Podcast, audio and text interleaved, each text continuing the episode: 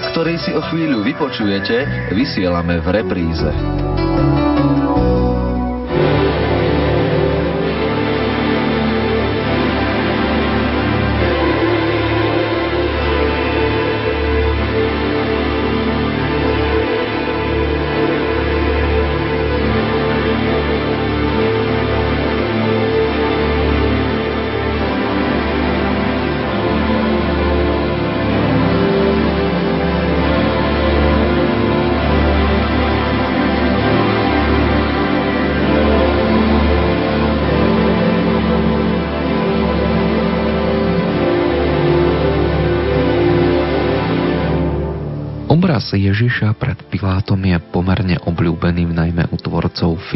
S námetom života Krista.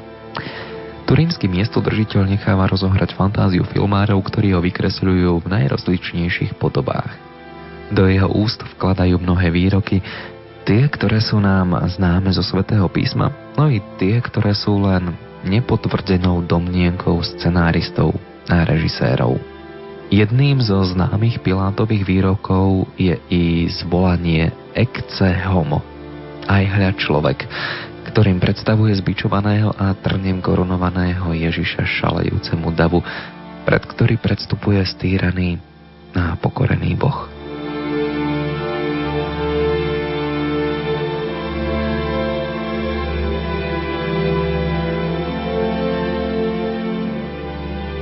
Tento Pilátov výrok som si vybral zámerne. Chcem totiž poukázať na človeka v jeho úplnej podstate. Človeka, ktorý má svoje chyby, zakopnutia i pády, no zároveň má silu vždy vstať a kráčať za svojim majstrom.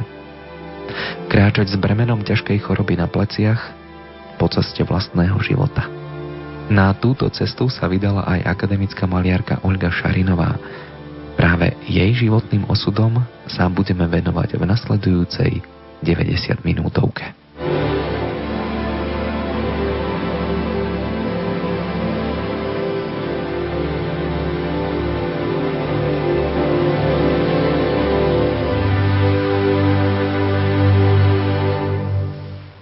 Olga Šarinová sa narodila 26.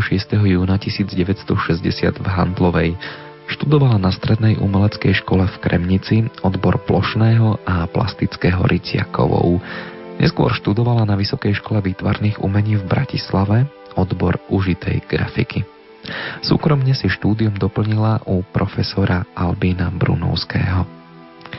Dielo Olgy Šarinovej je autentickým záznamom dialógu s Bohom, s pečaťou viery je osobnosťou, ktorá bola z hľadiska svojej osobnej a tvorivej filozofie ojedinele vyhranená už od svojich počiatkov. Autorka sa najčastejšie vyjadruje prostredníctvom kresby. Jej kresbový prejav možno prirovnať k hudobnému dielu, kde každý tón má svoje pevné miesto, tak aj čiara, línia v diele Olgy Šarinovej presne zapadá do premyslenej kompozície vrcholiacej v bravúrnom súzvuku. Autorka sa venuje aj rytiu, teda kreslaniu na kovové platne. Ako sama hovorí, snaží sa pomôcť svetlu dostať von z tmy. Práve fenomén svetla je v jej tvorbe dominantný. Svetlo je synonymom Boha, s ktorým aktívne komunikuje vo svojich dielach. Jej tvorba je ustavičnou modlitbou, dialogom s Bohom. Život Olgy Šarinovej od mladosti sprevádzala bolesť. Okrem telesnej, keď sa k ťažkému diabetu pridružilo i onkologické ochorenie, súžujú autorku i mnohé bolesti trápiace jej vnútro. Bolesť sa zračí i v jej dielach. Venuje sa kresbovým interpretáciám turínskeho plátna. V Ježišovej tvári sa odráža bolesť, no i nesmierna láska. Podobne ako aj v živote Olgy Šarinovej. Autorka sa pravidelne zúčastňuje kolektívnych výstav na Slovensku i v zahraničí. Svoju tvorbu prezentovala na 16 samostatných výstavách. Naposledy to bolo v roku 2010 v Trenčíne. Za svoju tvorbu získala niekoľko medzinárodných ocenení. Napríklad spomenúť môžeme ocenenie z Medzinárodného bienále v Osake v roku 1987, Medzinárodného bienále kresby v roku 1990 v Krakove alebo v roku 2008 bola ocenená cenou Premio Giovanni Emergenti za mimoriadný prínos do medzinárodného výtvarného umenia.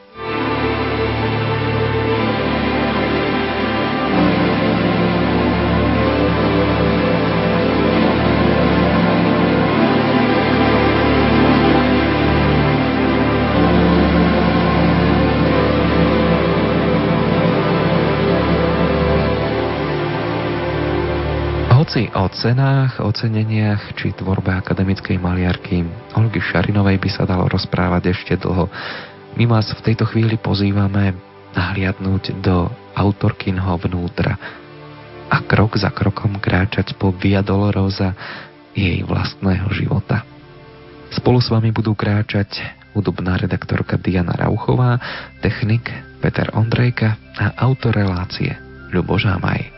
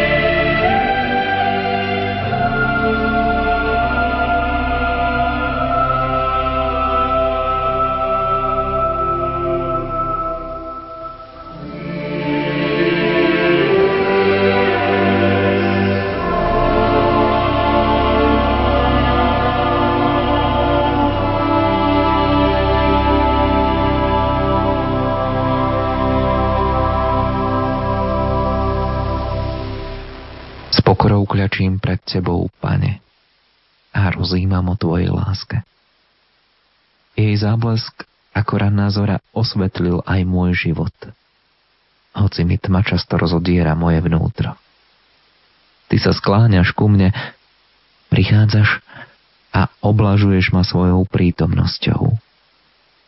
Ty si mi dal mnoho, ja tebe tak málo. Dal si mi talenty, ktoré mi pomôžu roztancovať slák na husľových strunách. Ich hlas je tichou modlitbou nesúcou sa k tebe. Plačom, ktorý ti vo svojej bolesti s láskou predkladám. Je to i vďaka za tvoje dary. Postavil si ma na cestu, tvrdú a neúprosnú. Naučil si ma vidieť krásu vo veciach, ktorých sa dotkla tvoja ruka. Voláš ma poď za mnou. Nasleduj ma. Sľubuješ mi cestu, ktorá nebude ľahká. Bude podobná tej tvojej, ktorú si prešiel cestou na Kalváriu. Chcem ťa sprevádzať kamkoľvek pôjdeš, pane môj. Beriem do ruky cerusku a rydlo. Viac nemám. Mám len toto. A srdce, ktoré túži za tebou. V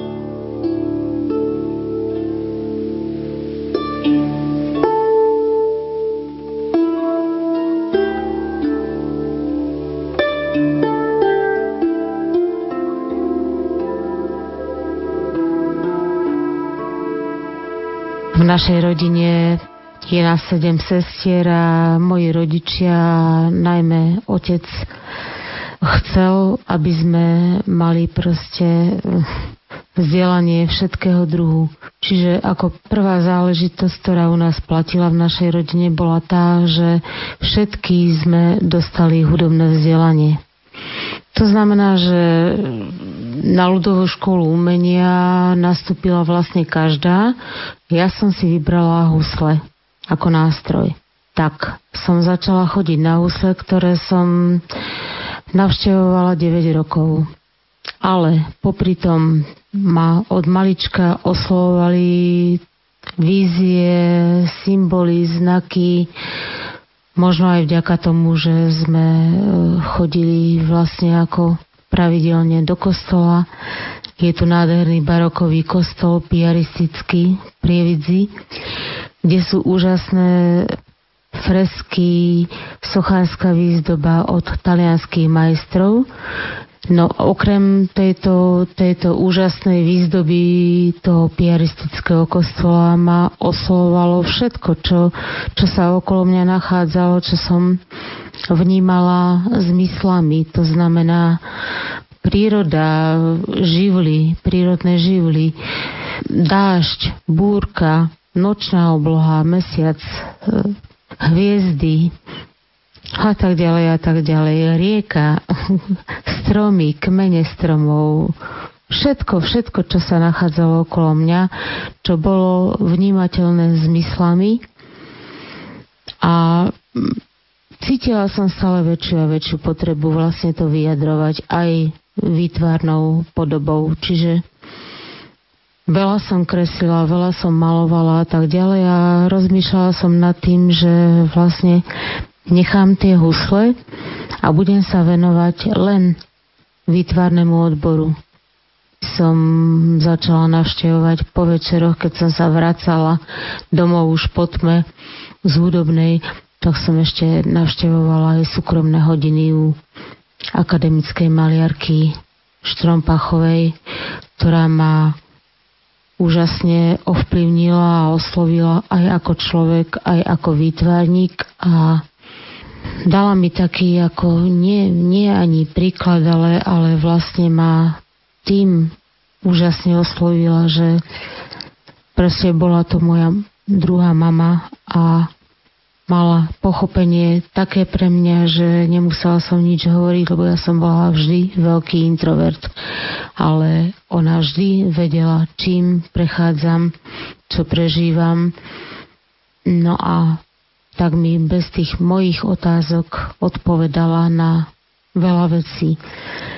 A keď som vošla k nej, tak e, celý ten byt voňal olejovými farbami a lakmi a tak ďalej.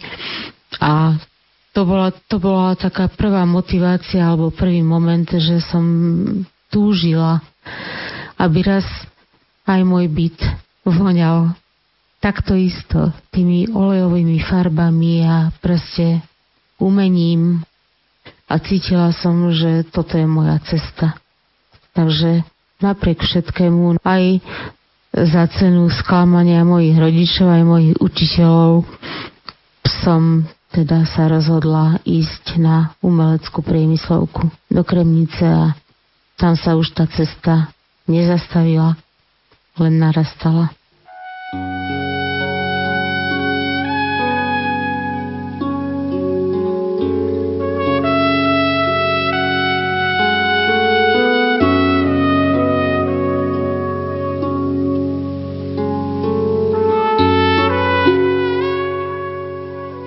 Opäť hľadím na teba. S akou láskou berieš na ramená svoj kríž. Viem, bolo to aj pre mňa. Aj pre mňa je pripravený kríž, ktorý mám niesť svojim životom. Pozerám naň. Je malý, ale zdvihnúť ho na rameno nie je vôbec ľahké. Vspieram sa, nechcem, nemôžem. Vypočúvajú ma súdia, presviečajú, vyhrážajú sami. Teraz viem, ako si sa cítil pred veľradou. Viem, s akým pocitom si stal pred Pilátom, keď pred sfanatizovaným davom skríkol Ecce homo. Aj hľa človek. Človek slabý, človek krehký, ktorý sa zdráha niesť svoj kríž. Smejú sa mi. Vraj nech si kľaknem a pomodlím sa, Možno mi príde pomoc. Núcia ma zaprieť ťa, pridať sa k ním. Páne, pomôž. A ty len mlčíš a kladieš mi bremeno na moje ramená. Dávaš mi chorobu, aby si ma pritiahol ešte bližšie k sebe.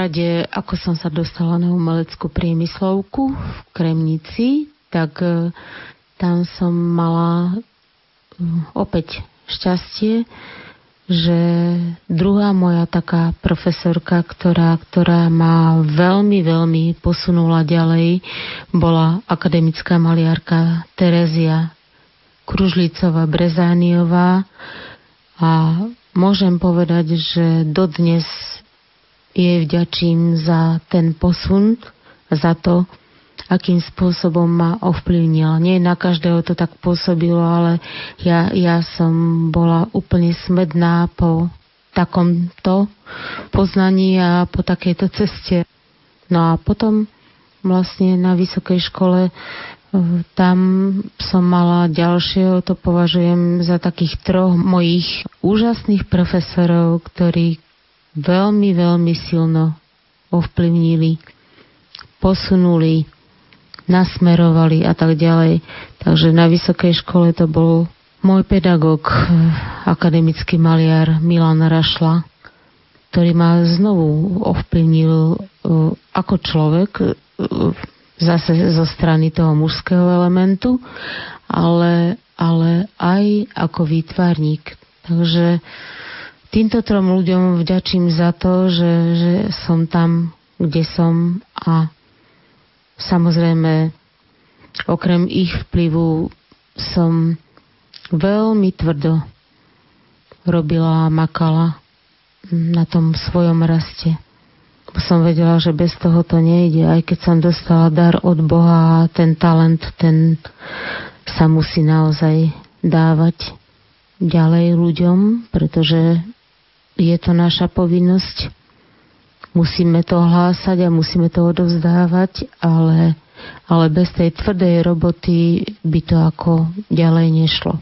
Proste bola to robota aj cez deň, aj v noci.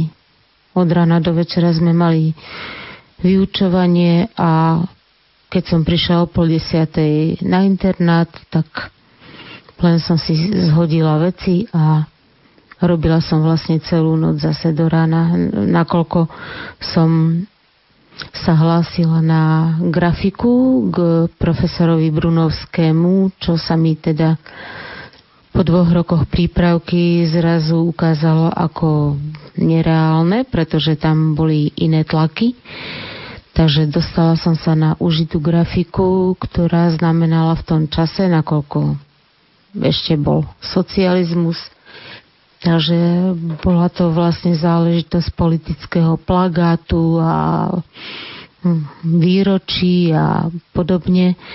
Takže ja som to robila s veľkým utrpením, tieto veci a po nociach som potom robila voľnú grafiku, ktorú som chcela teda študovať a chodila som na súkromné hodiny ešte profesorovi Brunovskému, okrem teda toho oficiálneho štúdia. No.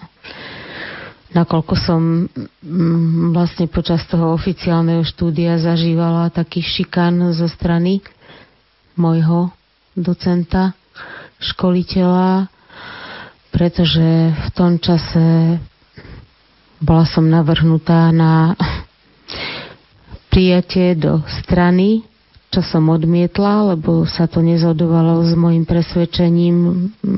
Bolo mne známe, že, že som vlastne nábožensky vychovaná aj vedená týmto smerom.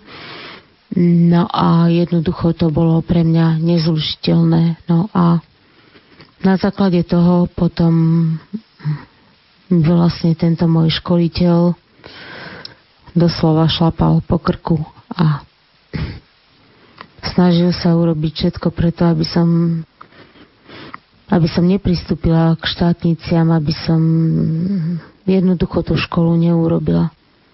Ale ja som si povedala, že mňa nikto nezlomí, že proste moje presvedčenie mi nikto nezobere a mala som no, šťastie. Šťastie v tom, že som veľmi na sebe pracovala a mala som ten veľký dar od Boha naozaj, že jednoducho sa to nedalo nejak ako prestreliť. Že keď bola snaha akákoľvek o to, aby som neskončila, tak e, jednoducho bojovali za mňa ostatní profesori. Napríklad aj Milan Rašla, aj profesor Brunovský a v konečnom dôsledku ešte aj rektor profesor Kulich, ktorý povedal, že proste takýto talent e, by e, nepustil zo školy ani za cenu takýchto vecí. Takže nejak sa to podarilo akože prebiť. Mňa nezlomil nikto, len samozrejme za cenu ťažkého ochorenia. Pretože bol to psychický nátlak, psychický šikan a ja jednoducho som vlastne podľahla zdravotne. Ale školu som, chvála Bohu, dokončila.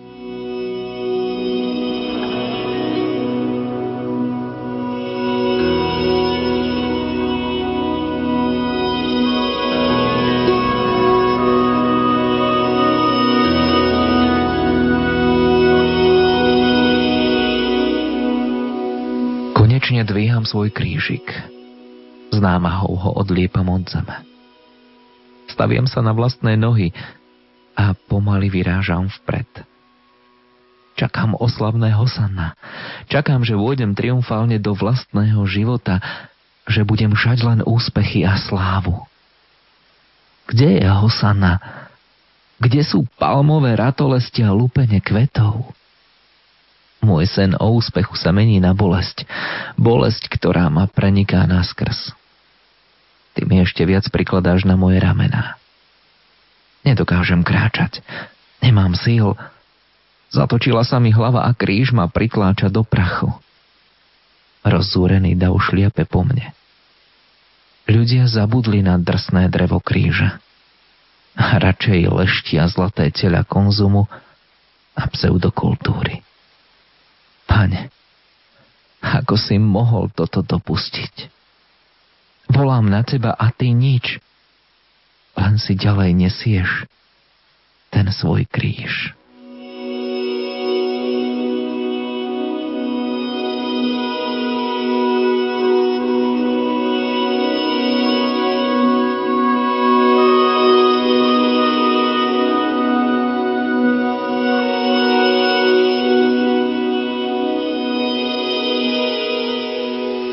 Tým, že som na sebe aj tak tvrdo pracovala a tak ďalej, tak som si stále predstavovala, že vlastne po skončení školy, že musím, musím sa prebiť nejak do popredia a že veľa dosiahnem. Bohužiaľ ma stopla táto choroba, že vlastne všetky moje plány odišli, pretože chcela som samozrejme ostať v prvom rade v Bratislave. Mala som tam už aj zabezpečený taký byt. Jednoducho som chcela tam preraziť. No len tým, že, že ma proste toto ochorenie tak nejak akože zablokovalo, tak e, bola som nútená ostať v Prievidzi, pretože nemohla som byť sama, musel sa niekto o mňa starať. Takže ostala som doma. No a tým sa to všetko tak nejak akože zeliminovalo. Lebo život alebo kariéra alebo tvorba v hlavnom meste je niečo podstatne iné, ako je to v malom meste.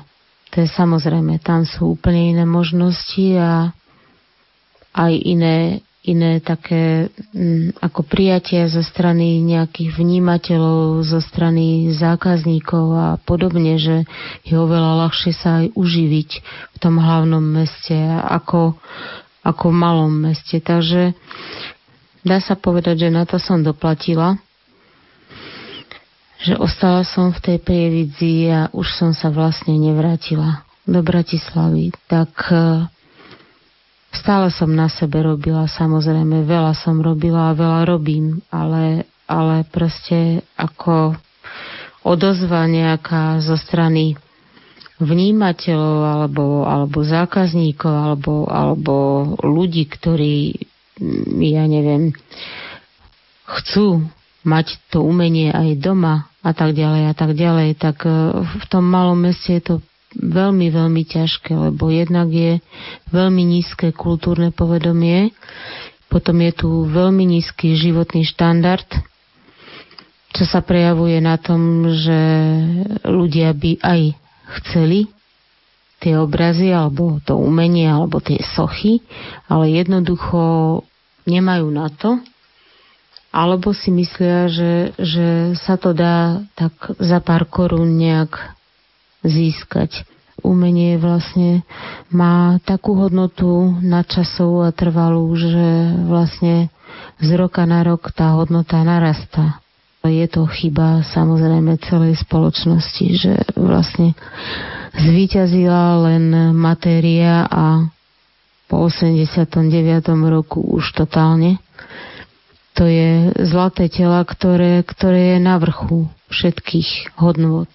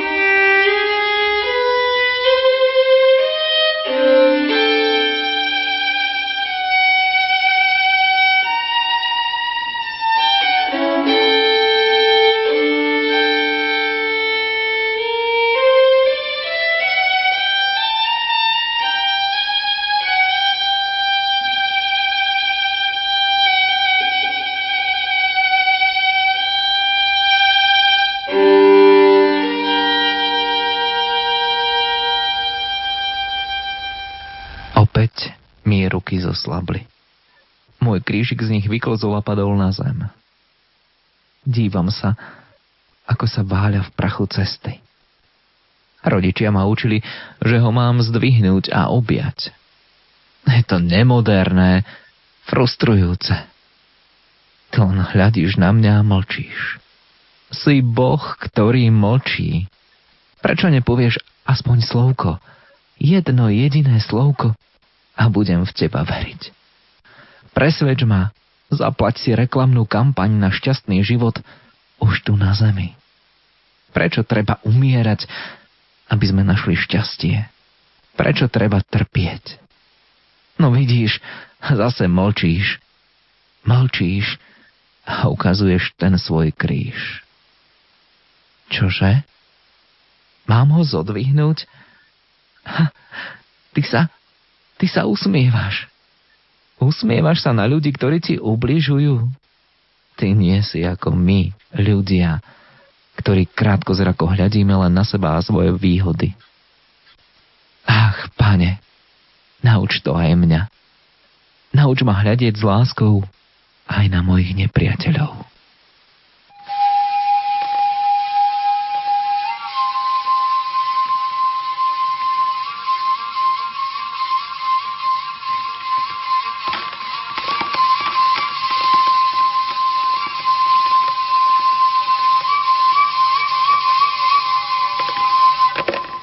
Sme boli veľmi, veľmi nábožná rodina a mm, napriek dobe, ktorá vtedy bola ako neprajná voči takýmto prejavom, tak e, napriek všetkému boli sme vychovávané, takže chodili sme pravidelne do kostola, prvé piatky, upratovanie v kostole, všetko, všetko, čo existovalo, spovede a tak ďalej a tak ďalej. Ale bol to taký vonkajší prejav pre mňa. A hlavne ma frustrovalo to, že ja som vlastne ako každú nedelu, ako náhle sa začal Jan kadiť, kadidlo, tak som pravidelne odpadávala od malička tom kostole. Takže pre mňa to bola taká ako tvrdá povinnosť, pretože napriek všetkému tomuto e, prišla ďalšia nedela alebo ďalší piatok, ďalší sviatok a jednoducho musela som ísť, či mi bolo zle alebo nie dobre. Proste musela som. Takže bola som vedená v tomto duchu ale musela som sa dopracovať k skutočnej viere sama. Keď som odišla na strednú školu do Kremnice, tam som využila tú voľnosť, tú slobodu, že vlastne nikto ma už nenúti, tak e, mávala som v živote obdobia, kedy som mala skutočne pauzu od týchto takých tých prejavov náboženských. Ale život ma dokopal k tomu postupne tými jednotlivými zastaveniami krížovej cesty, týtou bolesťou, tým utrpením, že nakoniec som aj tak sa dopracovala cez veľa, veľa prúdov buddhizmu, hinduizmu, hej, proste ako mala som preštudované všetky tieto akože náboženstva, Korán, Islam a, a tak ďalej a tak ďalej. Ale nakoniec som aj tak skončila pri tej kresťanskej viere, ale už, už vďaka tomu, že ma ten život e, nejak tak k tomu vlastne vrátil a už vtedy to bolo potom to pravé a skutočné. Ten môj život, e, tak aj keď sa obzriem dozadu, bol jedna súvislá krížová cesta a vlastne to ma dostávalo stále bližšie a bližšie k Bohu. Nebola to moja zásluha, bolo toto utrpenie, bola to tá bolesť, bolo, bolo toto ubližovanie zo strany mojich blízkych a ľudí okolo mňa a tak veľa, veľa rán, veľa, veľa padnutí a tak ďalej a to ma vlastne tak e, nejak dostalo naspäť, naspäť tam, kde, kde patrím.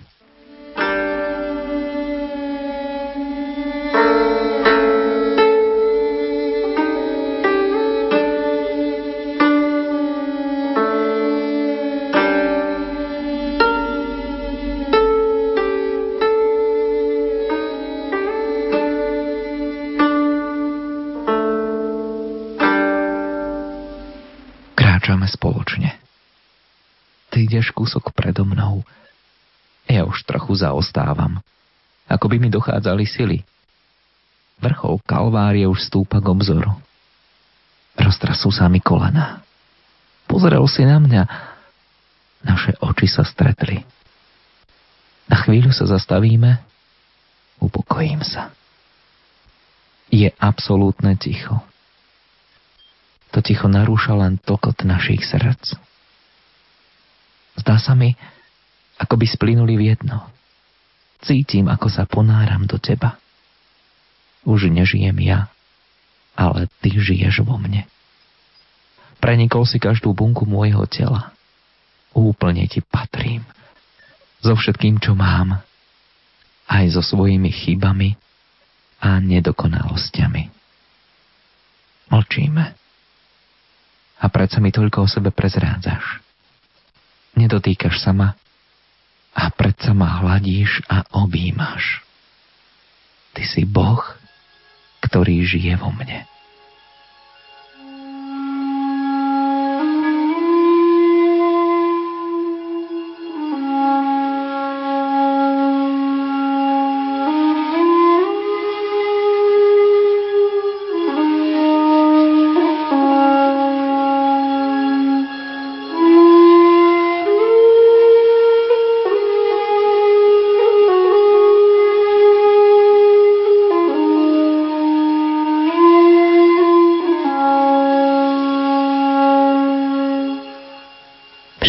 Diela, ktoré vznikali a vznikajú, tak vznikali a vznikajú na základe takého rozhovoru s Bohom.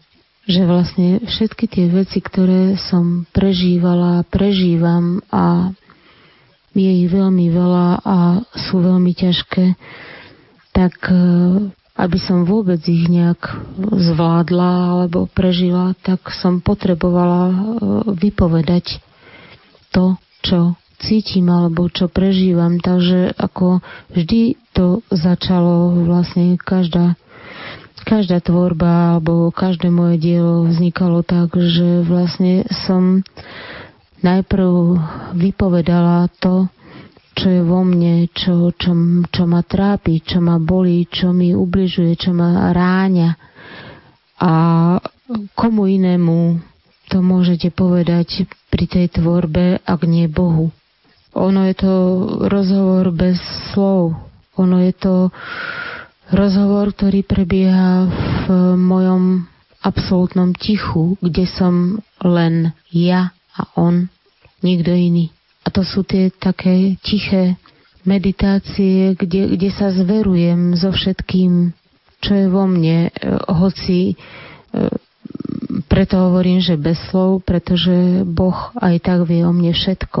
On vie, čo ma trápi, on vie, čo mi je, on vie, čo ma ráňa, čo ma bolí, aké, aké údery som dostala od ľudí a tak ďalej a tak ďalej.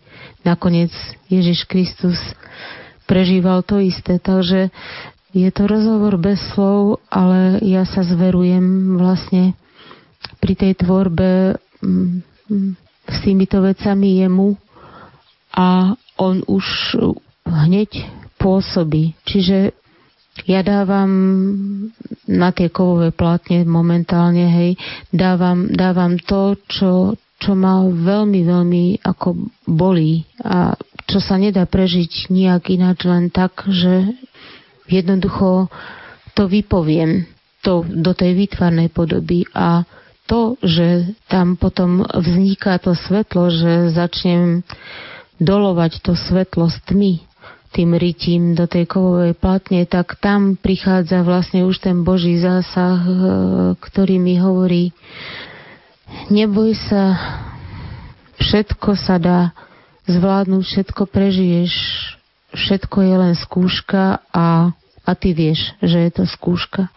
Takže vlastne čím viac svetla potom dostávam do toho obrazu, tak tým viac sa oslobodzujem od týchto utrpení a rán a dostávam to Božie svetlo, tú, tú novú nádej, tú novú silu, ktorá mi stále hovorí, to všetko je ešte nič, ešte prežiješ veľmi veľa nových zastavení a oveľa ťažších. Takže tam potom nastáva tá očistá taká katarzia, že je tam nová nádej, je tam nová sila a vlastne tým, že to vypoviem, tak som zase o kročík ďalej a prestáva ma to nejak e, boleť a vždy to nejak prežijem a odpustím a idem ďalej.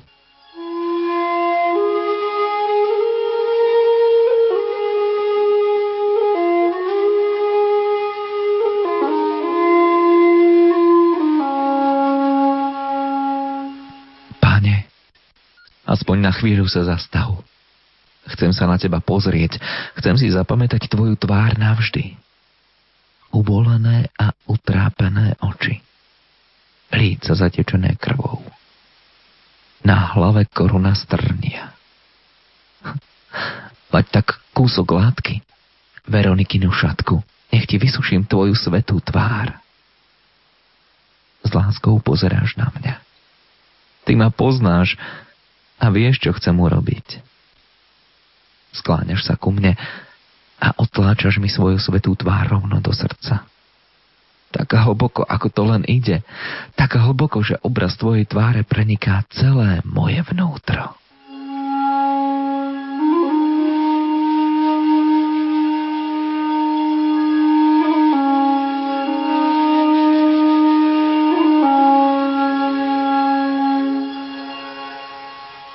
Čo vtlačil Ježiš do mojho srdca?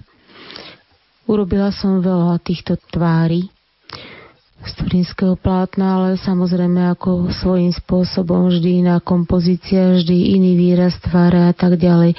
Vždy to bolo podmienené tým, čo práve v tom období prežívam.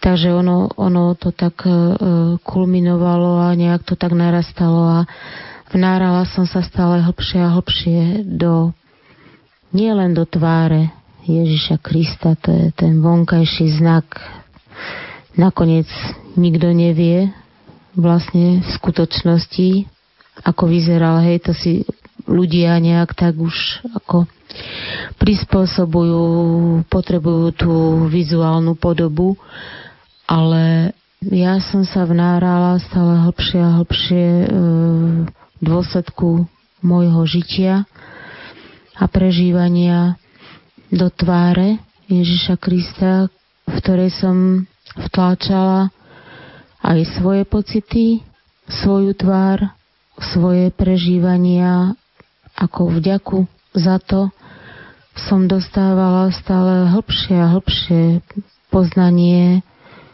poznanie jeho údelu, jeho života, toho jeho poslania, prečo prišiel na zem, prečo, prečo sa obetoval až, až po kríž, a nachádzala som v tom paralelu s mojim životom.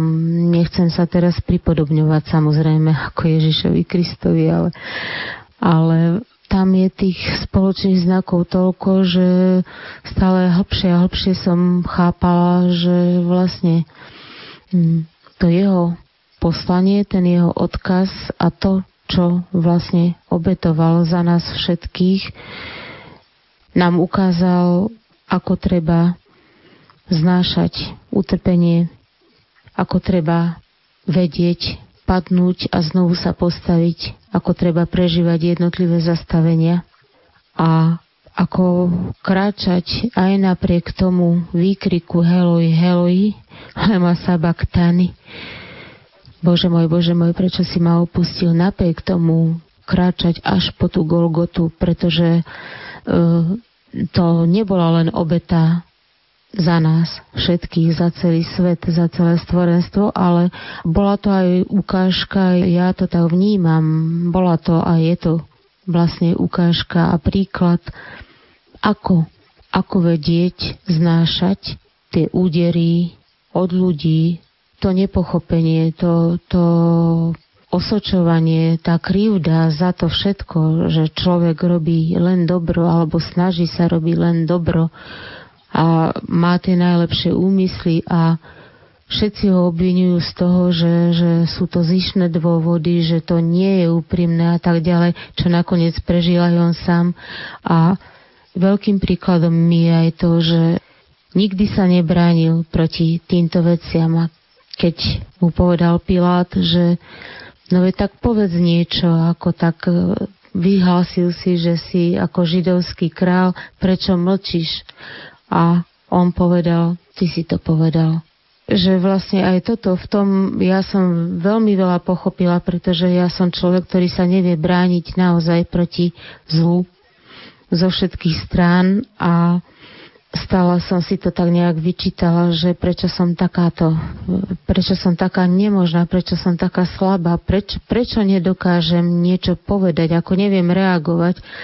A on mi je v tom, vlastne on mi ukázal, že je to proste tak, treba to prijať a tak to aj berem, že je to, je to asi aj obeta za druhých ľudí a hlavne za tých, ktorí mi veľmi ublížili. Takže týmto všetkým som prešla vďaka tej tváre z turínskeho plátna. No a poslednú, ktorú som robila, tak to som robila tak, že som vlastne dookola si púšťala rúženec Božiemu milosedenstvu. Robila som to po nociach bol to posledný obraz, ktorý videla moja nebohá mamička, ktorá každé ráno hneď prvé, čo chcela vidieť, bol, bolo to, čo som urobila za noc a tak ďalej. A nakoľko som prežívala ťažké obdobie, tak e, ktoré nebolo jediné samozrejme, tak e, poslednú noc som vtlačila do tej tváre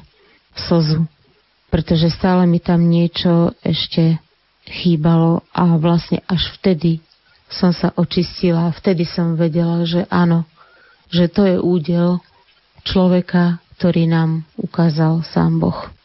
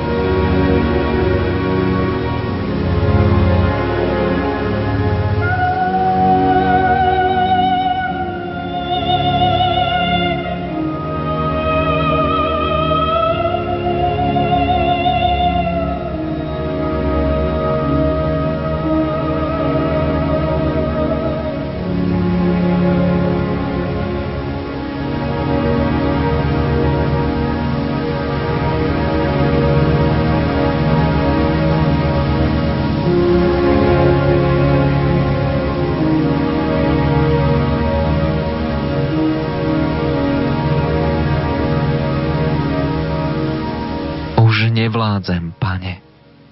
Nevládzem niesť svoj kríž tak hrdinský ako ty.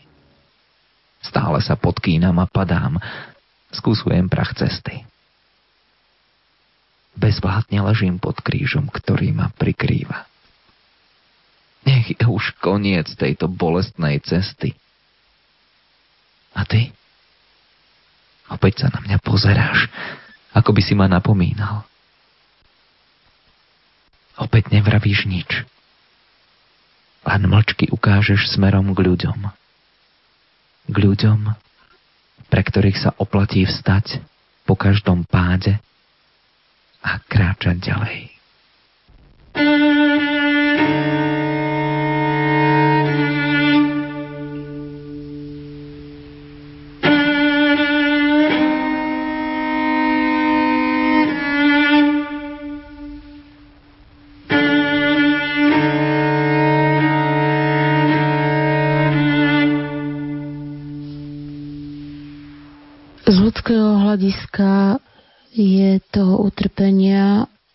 bolo toho utrpenia strašne veľa a oveľa viacej ako tej nádeje alebo ako toho svetla. Ale práve tým, že bolo toho utrpenia tak strašne veľa a jeho tak veľa, že je niekedy neúnosné, tak e, práve a vďaka tomu tam to konvenuje aj s tou nádejou a aj s tým svetlom. Takže keby som to z ľudského hľadiska brala, tak by som povedala, že poznám len utrpenia, nepoznám nádej, ale tak sa to nejak ako vyrovnáva, že vždy po veľkom utrpení, keď už človek naozaj akože padne a myslí si, že už nevstane, tak práve vtedy uh, prichádza niečo, čo vám dáva tú silu nejak sa pozbierať, vstať a, a dokázať ísť ďalej a nie len dokázať ísť ďalej, ale nemyslieť už na to, čo bolo, aké to bolo ťažké a tak ďalej. Ako veľmi dôležité je zabudnúť a odpúšťať. Odpúšťať, odpúšťať na každom kroku, ako sa len dá. Utrpenia bolo strašne veľa, aj prevažuje, ale, ale vždy nakoniec e, dostanem tú nádej, dostanem to svetlo a viem, že nie je toto posledné padnutie, nie je toto posledné zastavenie a že ešte toho bude veľmi, veľmi veľa a ešte oveľa ťažšie. Takže ako čo ma mm, vždy tak donútilo vstať alebo pomohlo mi to vstať, tak e, to bola práve myšlienka na ľudí, ktorí ma veľmi potrebujú, ktorí ako potrebujú veľmi moju pomoc a potrebujú ma tu mať. Takže toto bolo vždy také najzákladnejšie, že kvôli týmto ľuďom som vždy vstala, nie kvôli sebe, kvôli týmto ľuďom, ktorí ma potrebujú a vedela som, že by veľmi trpeli, keby som skončila, keby som už nedokázala sa ako pozbierať. Takže láska k tým druhým a nakoniec vnímanie aj toho, že toto všetko je obeta aj za tých druhých, ktorí ma potrebujú.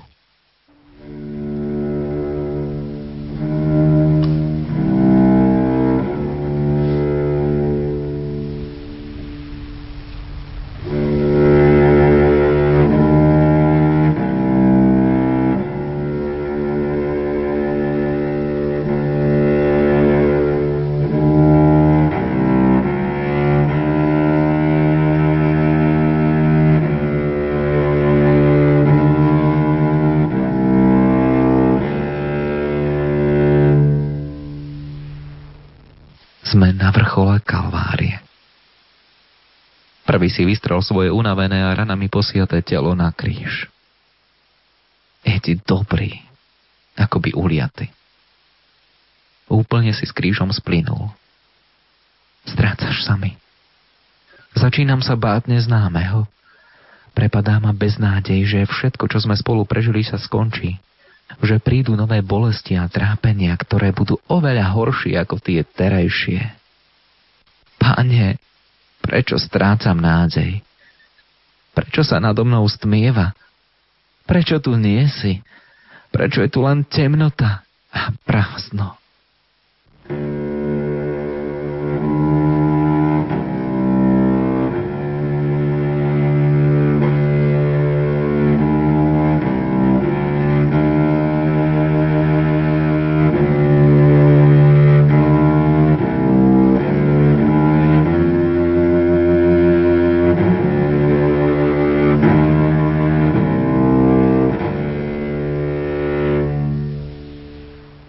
Nebyť utrpenia, tak nie je potom ani, ani to svetlo, ani tá nádej, ani nič, nič podobné. Takže utrpenie má svoj význam, má svoj zmysel. Vieme, ako trpia milióny ľudí na celom svete rôznymi spôsobmi, hej, nevinne. Dá sa povedať za nič. Ale je to potrebné práve kvôli tomu, že vo svete je veľmi veľa zla a aby sa to nejak vyvážilo, tak e, je potrebné, aby ľudia, ktorí to zvládnu, na ktorých je to uložené, aby trpeli a prinášali obetu za to, aby sa to v tom svete ešte stále dokázalo nejak vyvážiť, aby ešte bola nádej na to, že, že tento svet bude trvať ďalej žiadne katastrofické scenáre o konci sveta a podobne, že ľudia, ktorí skutočne trpia, tak myslím si, že každý jeden z nich, keď si to už premeditoval, tak to vníma takto, že prináša obetu za celý svet.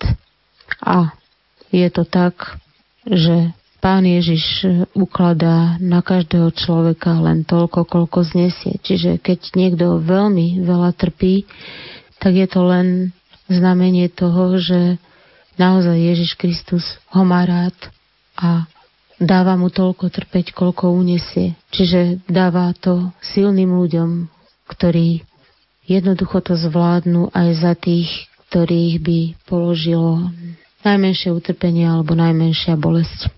Takže je to vyvažovanie toho zlého a vyvažovanie tých slabých ľudí, ktorí by neudržali to utrpenie.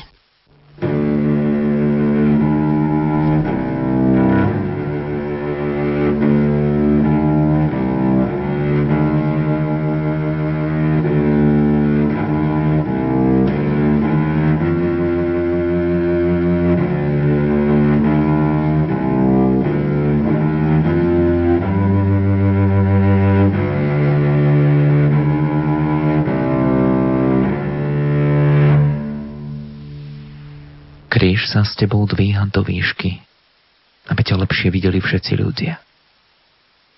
Z tohto okamihu mám strach. Neviem, čo sa bude diať. Točí sa so mnou celý svet. Pomaly strácam vedomie. Klesám na chodník. Zasa ďalší z mnohých kolapsov spôsobený mojou chorobou. Už nevnímam svoje okolie. Pred očami sa mi mihotavo premietajú posledné udalosti dnešného dňa. Cítim, ako ma niekto ťahá za ruku. Musíte vstať. Nechápem. Nerozumiem. Prečo musím? Z diaľky už počujem zavíjanie záchranárskej sirény. Hlas, ktorý mi pripomína krik davu pred Pilátom. Ukrižuj, ukrižuj ho položili ma na nosidlá a potom zdvihli do výšky. Tak ako teba, pane. Pevne ma pripútali na môj kríž. To tvoja láska ma pripútala.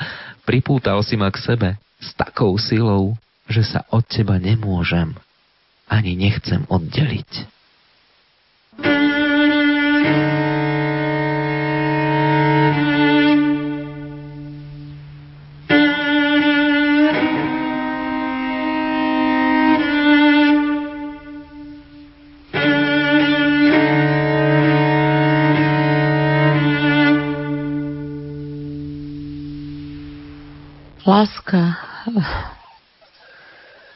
Láska je v prvom rade neschopnosť nenávidieť, mať potrebu pomsty, neschopnosť odpúšťať a samozrejme trvalá schopnosť udržiavať si všetky krivdy v sebe a nemôcť na ne zabudnúť. Láska je podľa mňa, ani by som to nenazvala citom. Láska je záležitosť eh, vyzretosti ducha, aj duše. Nevnímam to tak, že ako mm, vzťah človeka k človeku, ako partner k partnerovi, muža, muža k žene a tak ďalej, ale tak univerzializujem, že e, vlastne láska, láska je niečo, čo nás absolútne presahuje. Absolútne, že, že ani sa to nedá definovať, ani sa to nedá pomenovať. Jednoducho je to veľmi silná vec. Povedala by som, že je to najsilnejšia vec v živote. A čo je dôležité podľa mňa v láske, tak to je to, je to že láska sa zásadne iba dáva bez kalkulácie, čo, čo za to, bez nejakej bolesti, že toľko lásky som už rozdala a nič som za to nedostala, nikto mi to nevrátil. Nemám za to nič a, a snažím sa, pomáham a tak ďalej. Jednoducho, láska je dávanie. Láska je dávanie a rozdávanie a z celého srdca celej duše, zo všetkého toho najlepšieho, čo človek v sebe nejak uchováva a, a dáva.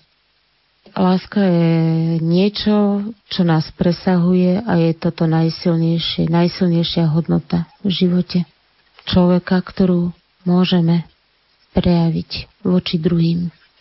Najsilnejšia láska je tá, ktorá sa dokáže dávať práve tým, ktorí nám ubližujú. To je tá pravá láska.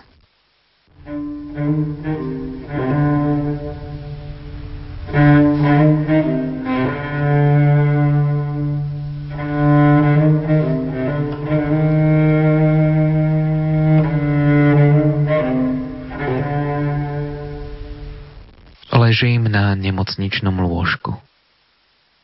To je teraz môj kríž. Je len môj. Nemusím sa oň s nikým deliť. Premýšľam o tebe. O svojom živote, o svojich plánoch a predstavách.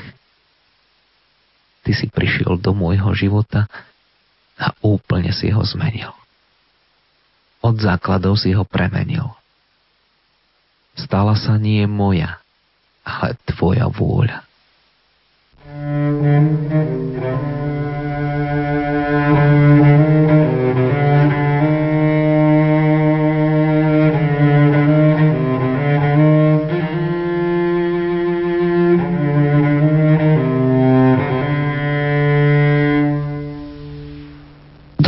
som dávala, dávala som nezišne, milovala som, rozdávala som sa, obetovala som sa napriek chorobe napriek tomu tej mojej nevládnosti a tak ďalej.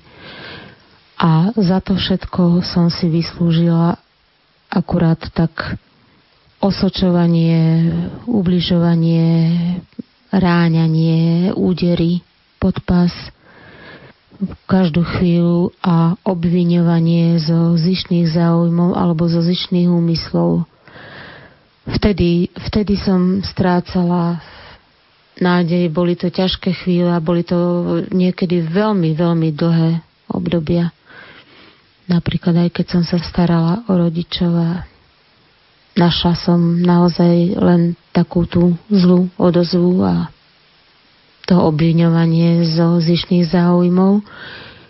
tak vtedy som skutočne bola na dne a padala som, ale no ja som takéto situácie prežívala veľakrát práve, práve v takých situáciách, keď som robila naozaj všetko podľa svojho najlepšieho vedomia a svedomia a bola som vlastne takýmto spôsobom rovnakým o, m, osočovaná, obviňovaná a presne takisto prestala som cítiť prítomnosť Boha.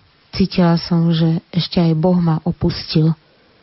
A to je už tá najstrašnejšia tma, z ktorej keď chcem sa nejak dostať, tak to sa prejavuje vlastne v tých moj, mojich obrazoch alebo v tom mojom umení, že vlastne silou mocou sa chcem z tej tmy vydolovať nejak ako do svetla. Preto to, to dolovanie svetla z tmy, lebo len tá tma je potrebná na to, aby, aby sa človek dostal k svetlu ale nakoniec e, znovu vidím paralelu aj v Ježišovom živote, pretože konal len dobro, pomáhal ľuďom, liečil ich, hej, zázračné uzdravenia, zázračné úkony, proste ako hm, vyháňanie zlého ducha, očisťovanie a tak ďalej a tak ďalej. A, a čo nakoniec sa mu dostalo? Aká vďaka? Najprv bolo Hosana, a potom ukrižujú ho. To je ten paradox života, ktorý, ktorý uh, keby som neviem čo prežívala, ale toto keď si pripomeniem, ako, ako on vlastne po, ľudsky povedané dopadol, hej, hoci nedopadol, hej, ono to bolo všetko v úmysle e, dopredu dané. Ono to bolo dopredu dané a on to všetko vedel a napriek tomu ho chytalo zúfalstvo a pýtal sa Heloj, Heloj, lema sabaktani. Bože môj, Bože môj, prečo si ma opustil? Takže tým nám vlastne krásne ukázal, pre mňa je to tak, tak, tak silný poput, že e, bol to Boh, ale bol, bol tak silno človekom, ako, ako, ako len človek môže byť, že presne to isté prežíval, čo prežívame my vo svojich životoch a dal nám krásnu ukážku toho, že vlastne takto všetko sa to dá, takto to je, ale dá sa toto všetko prežiť, preklenúť pre druhých.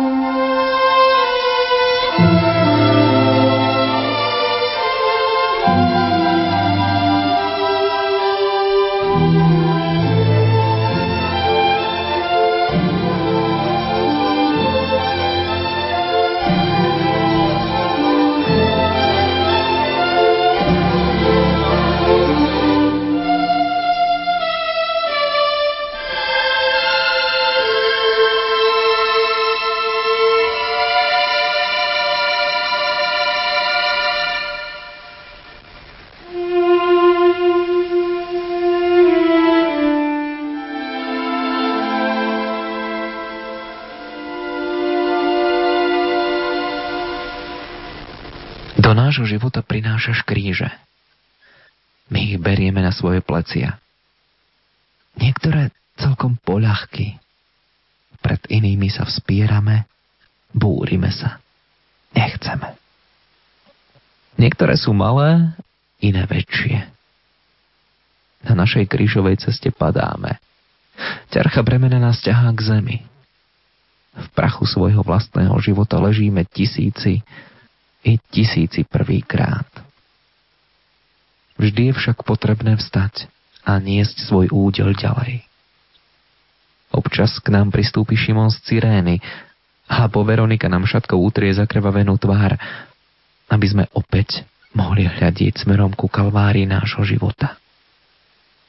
Táto cesta môže byť aj príjemná. Bremeno na našich pleciach, nech má už akúkoľvek podobu, môže byť ľahké. Ale len vtedy, ak kráčame s Tebou, Pane.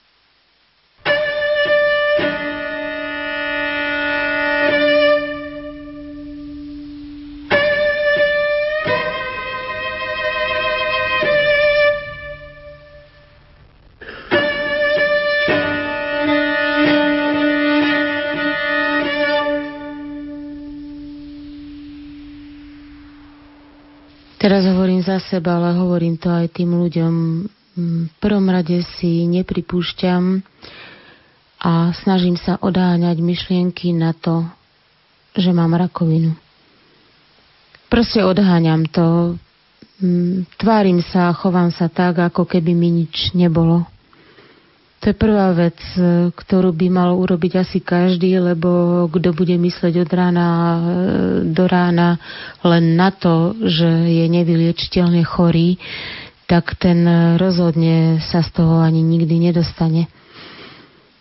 Nehovorí sa to ľahko, pretože e, tamto podvedomie pracuje a aj keď si to stále hovorím a keď to stále odháňam, samozrejme, že to človek každý počká keď nie inokedy, ale aspoň v noci, kde to podvedomie pracuje a človek, keď nemôže spať a má bolesti a podobne, tak e, všeličo mu chodí po rozume, samozrejme. Aj tá nádej je taká niekedy chaba, ale, ale rozhodne v prvom rade nepripúšťať si to a, a, a neopakovať si dookola, že mám rakovinu a som nevyliečiteľne chorý. Pre Boha nie je nič nemožné, pre Boha neexistuje nevyliečiteľná choroba. On keď chce, tak zasiahne a ja si stále tak myslím, že má ešte so mnou nejaké úmysly a som ešte pre veľa ľudí tu potrebná. Asi má so mnou ešte nejaké plány.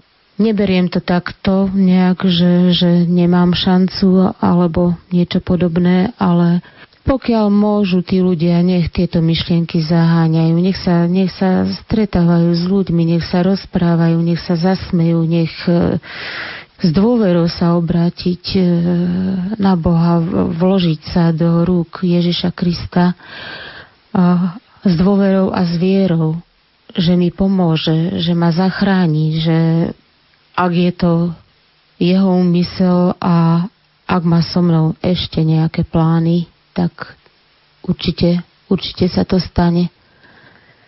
Človek by mal trošku analyzovať sám seba, svoj život, urobiť si seba reflexiu a porozmýšľať, prečo sa mi to stalo. Je v tom vždy skrytý zmysel. Čiže musím rozmýšľať aj nad svojim životom a musím rozmýšľať nad tým, že toto je určite príležitosť a výzva na to, aby som pochopila, čo je za tým a aby som sa snažila urobiť s tým svojim životom to, čo som možno nerobila, čo sa možno vyžaduje za takúto cenu. Že musím trpeť, musím, musím mať pochybnosti, musím sa báť, aby som ešte pokiaľ mám čas zapracovala na sebe. A ďalšia vec, ktorá sa s tým spája, je to, že keď nad tým rozmýšľam, tak ma vždy napadne aj to, že je to taký skrytý úmysel obetovať sa za druhých, brať to ako obetu za druhých. Nemusí to skončiť katastrofou, nemusí to skončiť smrťou nakoniec. Smrť, ako hovorí tá francúzska autorka tej knihy, neplačte, smrť nie je smutná. Je to, sú to ťažké slova, sú to drastické slova, ale, ale snažiť sa nájsť v tom taký ten skrytý zmysel, prečo sa to stalo mne a čo je za tým. Čo ešte môžem urobiť pre druhý, alebo, alebo v, aj v tomto utrpení spočíva tá obeta. No a potom posledná vec, ktorá, ktorá je pre mňa veľkým významným teda spôsobom prežitia je humor neopúšťať sa a, a proste udržať si ten, ten humor. Zmysel pre humor, ako ja hovorím, čím väčšia bolesť, tak tým viacej smiechu a úsmevu. Vedieť si urobiť e, aj zo seba ako švandu, hej, tak, taká seba irónia, tak, taká hm, aj, seba ironia, ale aj vtipy a vôbec ako rozosmievať druhých, to ja veľmi rada robím a hovorím, že keď čím viac som nejak ubolená, utrapená, tak tým to robím častejšie. Na, napríklad ma napadajú vtipy také situačné, že volá, čo vidím alebo zažijem a ma napadne vtip, vymyslím si vtip a to tak ako šírim okolo seba a mám veľmi rada ľudí, ktorí a sú to moji vzácni priatelia, s ktorými si môžem tak zakontrovať a tak zažartovať, tak naozaj je to silný spôsob prežitia.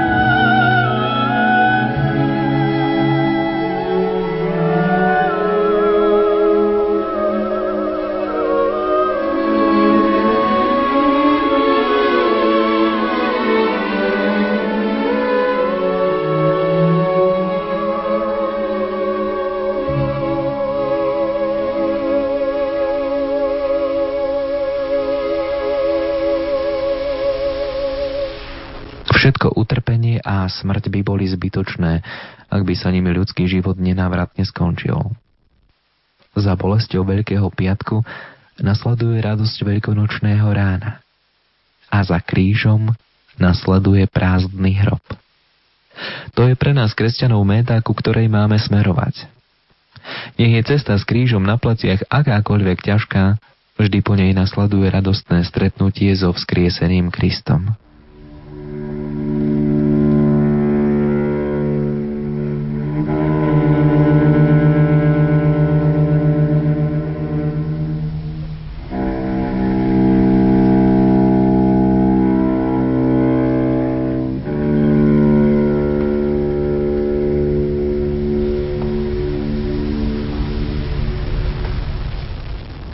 Pozornosť pri počúvaní tejto relácie vám ďakujú jej tvorcovia, hudobná redaktorka Diana Rauchová, technik Peter Ondrejka a autor relácie Ľuboš Hamaj.